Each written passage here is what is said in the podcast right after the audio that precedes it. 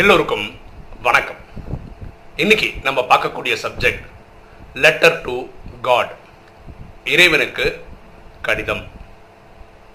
ஆக்சுவலாக இந்த ராஜயோகம் ப்ராக்டிஸ் பண்ணுறவங்களுக்கு இப்படி ஒரு பழக்கம் இருக்கு. அதாவது ரொம்ப நாளாக ஒரு பிரச்சனை இருக்குது அது என்னதான் யோகாவில் கனெக்ஷனில் போய் பரமாத்மாட்ட டிஸ்கஸ் பண்ணியிருந்தா கூட அந்த பிரச்சனை அவங்களுக்கு தீர்ந்திருக்காது. அப்போ அவங்களுக்கு கொடுக்குற சஜஷன் என்னென்னா நீங்கள் கடவுளுக்கு ஒரு லெட்டர் எழுதுங்க. இறைவன் இடத்துல வையுங்க. ஹானஸ்ட்லி எனக்கு அதில் நம்பிக்கையே கிடையாது. கிடையவே கிடையாது. ஆக்சுவலாக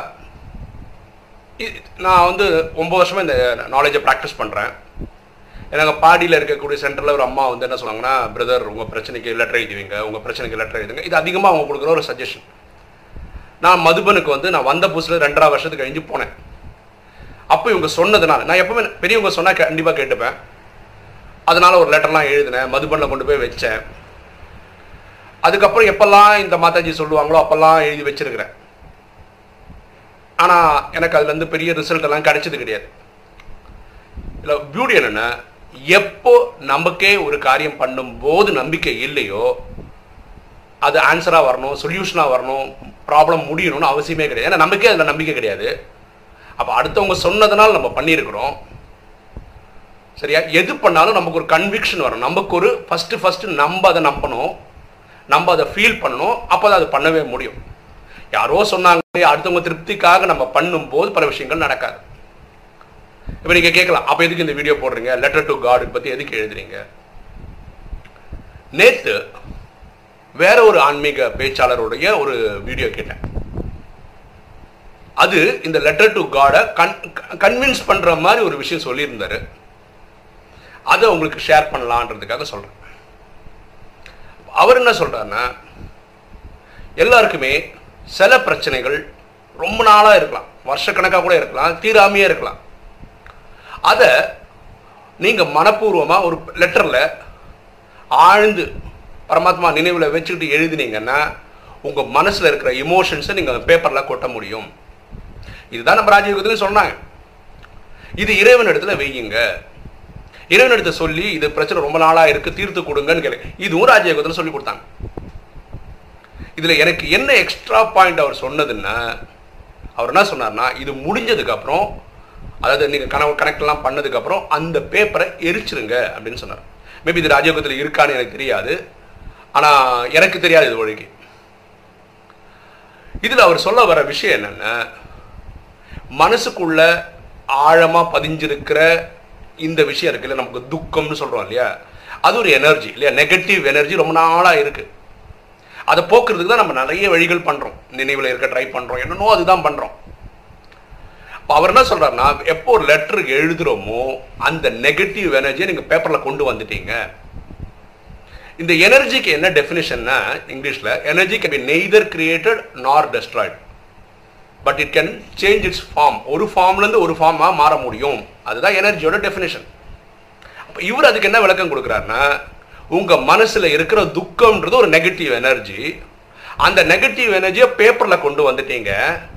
அதை எரிக்கும் போது அந்த நெகட்டிவ் எனர்ஜி தீயாக மாறிடுது நெருப்பாக மாறிடுது இல்லை எரிக்கும் போது அதான் பண்ணுறோம் நெருப்புன்ற எனர்ஜி ஃபார்மாக போயிடுது. அதனால உங்ககிட்ட இருந்து இறங்கி போயிடுது.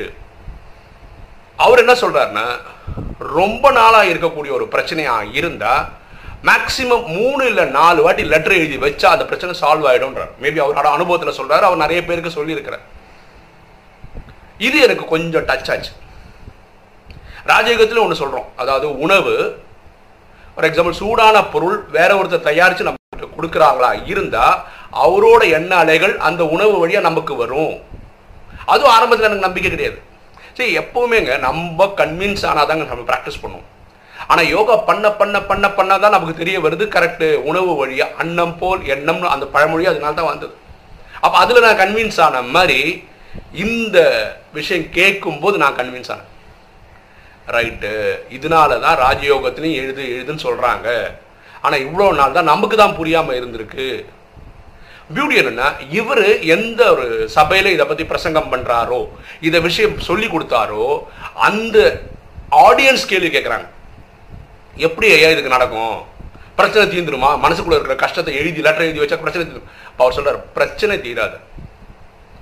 உன் மனசில் இருக்கிற அழுத்தங்கள் குறையும். மனக்குறை குறையும். நெகட்டிவ் எனர்ஜி நீ கண்டிப்பாக இறக்கி வைப்ப. அது சந்தேகமே கிடையாதுன்றார். அதாவது உங்கள் பிரச்சனை அந்த மனசு அழுத்துறது ஒரு நூறு பர்சன்ட் வச்சுக்கோங்களேன். ஒரு லெட்டர் எழுதி வைக்கிறதுனால ஒரு நாற்பது பர்சன்ட் இறக்கி வச்சா என்ன ஆகும்? இனி கொஞ்சம் பெட்டராக யோசிப்பீங்க. பெட்டராக யோசிச்சாங்கன்னா அந்த பிரச்சனை பிரச்சனைக்கு சொல்யூஷன் கண்டுபிடிப்பீங்க. நூற்றுக்கு நூறு பர்சன்ட் பிரச்சனையோடு இருக்கும்போது நீங்கள் எப்படி சொல்யூஷன் தர முடியும்? அதுதான் அவர் சொல்ல வர விஷயம். அதை நியாயப்படுத்துறதுக்காக அவர் இனி ஒரு எக்ஸாம்பிள் சொன்னார். யார் இந்த கேள்வியை கேட்டாரோ அவர்கிட்ட கேட்குறாரு. உங்களுக்கு குழந்தைகள் இருக்கா? சொன்ன இருக்கேன். எவ்வளோ வயசு இருக்கும்? ஒரு நாலஞ்சு வயசில் ஒரு பையன் இருக்கான்.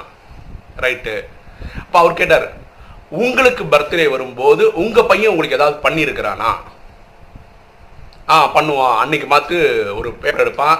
ஒரு பார்டர் வரைவான். உள்ள ஹாப்பி பர்த்டே அப்பான்னு எழுதுவான். ஒரு கேக் வரைவான். ஒரு கேண்டில் வரைவான். ஒரு ஸ்டாரு சூரியன் ஏதோ அவனுக்கு தெரிஞ்சதெல்லாம் வரைஞ்சி வச்சு அது நம்மக்கிட்ட வந்து கொடுப்பான்.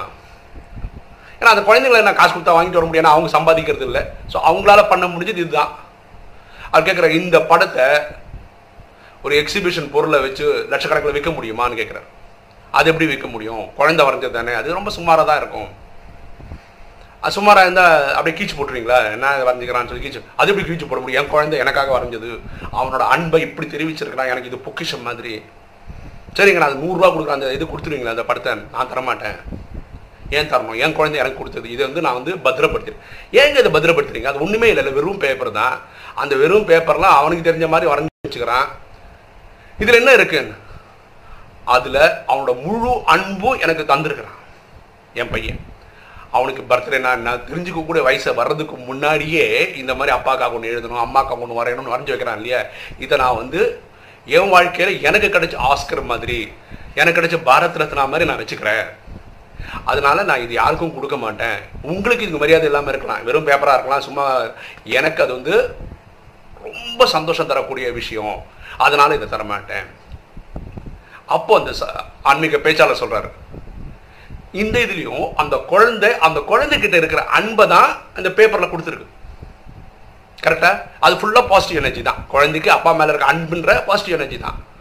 அதனால தான் இதை நீங்கள் பொக்கிஷமாக வச்சுருக்கீங்க. இது சாதாரணமாக வேற ஏதாவது குழந்தை வரைஞ்சதுல என்னப்பா படம் வரைஞ்சிருக்கா? அப்படிதான் நான் நினைப்போம். நம்ம குழந்தை நமக்காக கொடுக்கும் போது அதுக்கு அவ்வளோ வேல்யூ இருக்குது அதே தான் இந்த பிரச்சனைன்னு ஒன்று எழுதும்போது இது ஆக்சுவலாக அது பாசிட்டிவ் இது நெகட்டிவ் இந்த பிரச்சனைன்றது நெகட்டிவ் அந்த நெகட்டிவ் எனர்ஜி யார்கிட்ட கொடுக்குறீங்க? ஆத்மா தந்தைகிட்ட பரமாத்மா கிட்ட கொடுக்கும்போது உங்கள் பிரச்சனைகள் குறைஞ்சிவிடும். அட்லீஸ்ட் மன அழுத்தங்கள் குறையும் டென்ஷன் குறையும். நெகட்டிவ் எனர்ஜி நீங்கள் வெளியே கொண்டு வந்துடுறீங்க. எனர்ஜியை வந்து என்ன பண்ண முடியும்? இது பண்ண கிரியேட் பண்ணவும் டிஸ்ட்ராய் பண்ண முடியாது. ஆனால் வேற ஃபார்மில் ஆக்கிட்டீங்க எரிச்சிட்டீங்க. ஹீட் எனர்ஜியாக மாற்றிட்டீங்க அது ஒர்க் அவுட் ஆகும் நாங்கள் நான் எப்போவுமே ப்ராக்டிஸ் பண்ணாமல் ஒரு வீடியோ போடுறது கிடையாதுங்க. ஏன்னா அது பலனே கிடைக்காது. நான் ஒன்று ஃபாலோவே பண்ணல. ஆனால் யூடியூப்பில் வந்து அப்படி இப்படின்னு சொல்கிறதுனால யாரும் கேட்க போகிறதில்ல யாரும் பண்ண போகிறதில்ல ஃபாலோ பண்ணுறதே சில பேர் ஃபாலோ பண்ண மாட்டாங்க. அப்போ நேற்று நான் என்ன பண்ணேன்? என்னோட பிரச்சனையை எழுதினேன். ஒரு பத்து ரெண்டு பேஜுக்கு எழுதினேன். இறைவனிடத்தில் கனெக்ட் பண்ணேன் சொன்னேன்.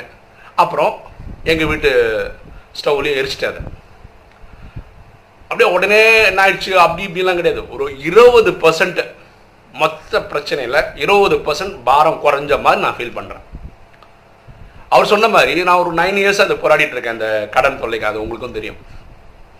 ஆனால் ஆக்சுவலாக நான் இன்னைக்கு வரைக்கும் எப்பவுமே நம்புறது இந்த மண்மனா பவதான் தன்னை ஆத்மான்னு புரிந்து தந்தையாக்கு சிவனை நினைவு செய்யும் போது பாவங்கள் குறையுது.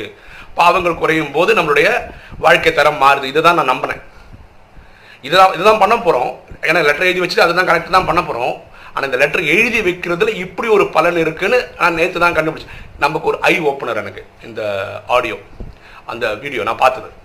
ஸோ அதில் வழியாக நான் ஒரு நல்ல விஷயம் கற்றுக்கினேன் இப்போ நீங்கள் கூட இதை முயற்சி பண்ணி பார்க்கலாம். உங்களுக்கு அந்த நம்பிக்கை வரும். நான் போன வாரம் சொல்லியிருந்தேன் குழந்தைக்கு ஃபீஸ் கட்டுறதுக்கு லாஸ்ட் டேட் அப்படின்லாம் சொல்லியிருந்தேன். ஆக்சுவலாக நான் என்ன பண்ணேன்னா வெள்ளிக்கிழமை போல் ஒரே உட்காந்துட்டேன். ஒரு பத்து மணிக்கு உட்காந்தேன். எனக்கு தெரியாதுப்பா. ஏன்னா ரெண்டு குழந்தை. பதினாறாயிரம் ரூபாய்க்கு மேலே ஃபீஸ் கட்டணும். யோகாவில் உட்காந்துட்டேன். எனக்கு தெரியாது. நான் யாருக்கிட்ட போய் பணம் கொடுன்னு கேட்க போகிறதில்ல ஆனால் எனக்கு சொல்யூஷன் கொடு. எனக்கு பைசா கிடச்சதுக்கப்புறம் தான் நான் யோகாலேருந்து எழுந்துப்பேன்னு சொல்லி ஒரு பத்து மணிலேருந்து அப்படியே உட்காந்துட்டேன். ஒரு பதினொன்று மணி போல் எனக்கு சிங்கப்பூர்லேருந்து ஒரு தம்பி கூப்பிட்றாரு. அடிக்கடி கூப்பிட்றவர் தான் கூப்பிட்டாரு. அவர் என்ன சொன்னார்? அண்ணா நீங்கள் வந்து கோயம்புத்தூர்லாம் போனீங்கன்னு வீடியோலலாம் சொன்னீங்க. அந்த டைம் நீங்கள் எனக்கு கால் பண்ணி சொல்லியிருந்தீங்கன்னா நாங்கள் உனக்கு போயிட்டு வரதுக்கு ஏதாவது கொடுத்துருப்பேன் நான். ஏன்னா நான் மறந்துட்டேன். எனக்கும் தெரியாமல் போயிடுச்சு அப்படி இப்படின்னாரு. நான் சொன்னேன் அது நல்லபடியாக முடிஞ்சது தம்பி. ஆனால் இப்போ வந்து குழந்தைக்கு ஃபீஸ்க்கு தான் நான் முயற்சி பண்ணிகிட்ருக்கேன் இருக்கேன். ஆனால் நான் கேட்டேன் நான் முடிஞ்ச வரைக்கும் நான் பார்க்குறேன் நான் சொல்லிவிட்டேன் அவர் வந்து ஒரு பன்னிரெண்டாயிரம் ரூபா அனுப்பிச்சு வச்சார். பாக்கி நாலாயிரம் ரூபாய் நம்ம பேங்க்கில் இருக்கிற மினிமம் பேலன்ஸ் மெயின்டைன் பண்ணணும்னு சொல்லுவாங்களே அந்த மினிமம் பேலன்ஸில் இருந்து எடுத்து கெட்டினேன் நேற்று கட்டிட்டேன் ஸோ நான் வந்து டியூ டேட் கூட கட்டிட்டேன். ஸோ எனக்கு இந்த கனெக்ஷனில் போகும்போது எப்படியாவது உதவி கிடைச்சிடுது. அது நடக்குது. அப்போ இந்த மன பாரம் குறைக்கிறதுக்கு இந்த லெட்டர் எழுதி வைக்கிறதுக்கு ஒர்க் அவுட் ஆகுது. ஆனால் பிரம்மகுமார் என்ன தெரியுமா? நிறைய பேர் நிறைய விஷயங்கள் சொல்கிறாங்க ஆனால் அதனுடைய சயின்டிஃபிக் ரீசனாவோ ஒரு நம்ப வைக்கிற மாதிரியோ சொல்ல மாட்டாங்க எனக்கு அந்த பாடி மாதாஜிக்கு இந்த அளவுக்கு தெரியுமான்னு தெரியல. ஆனால் அவங்க எப்போ பிரச்சனை வந்தாலும் அவங்க ஒரு லெட்டர் எழுதிடுவாங்க கடவுளுக்கு. அப்படிதான் அவங்க அவங்க ப்ராப்ளம் சால்வ் பண்ணிட்டு இருக்காங்க ஆனால் எனக்கு இதை பற்றின நம்பிக்கை வந்ததே இந்த ஆடியோ கேட்டதுக்கு அப்புறம் தான் நேற்று நான் பண்ணியிருக்கிறேன். எனக்கு ஒரு நம்பிக்கை வந்துச்சு. ஒரு நாலு வாட்டி அஞ்சு வாட்டி இந்த லெட்டர் எழுத ஆரம்பிச்சிட்டோம்னாவே பிரச்சனை வந்து ஜீரோ ஆகிடும் அப்படின்னு ஒரு நம்பிக்கை இப்போ வந்திருக்கு. நான் இதை பண்ணி பார்த்துட்டு ஒரு டுவெண்ட்டி பர்சன்ட் என்னோட பிரச்சனைகள் குறைஞ்சதுனால இந்த பாரம் குறைஞ்ச மாதிரி நான் ஃபீல் பண்ணதுனால அதான் இந்த வீடியோ போடுறேன். நீங்களும் முயற்சி பண்ணி பாருங்களேன். உங்களுக்கும் பல மாற்றங்கள் வரும். ஓகே இன்னைக்கு வீடியோ உங்களுக்கு பிடிச்சிருக்குன்னு நினைக்கிறேன். பிடிச்சிருக்கு லைக் பண்ணுங்கள் சப்ஸ்கிரைப் பண்ணுங்க ஃப்ரெண்ட்ஸுக்கு சொல்லுங்க ஷேர் பண்ணுங்கள் கமெண்ட்ஸ் போடுங்க. தேங்க்யூ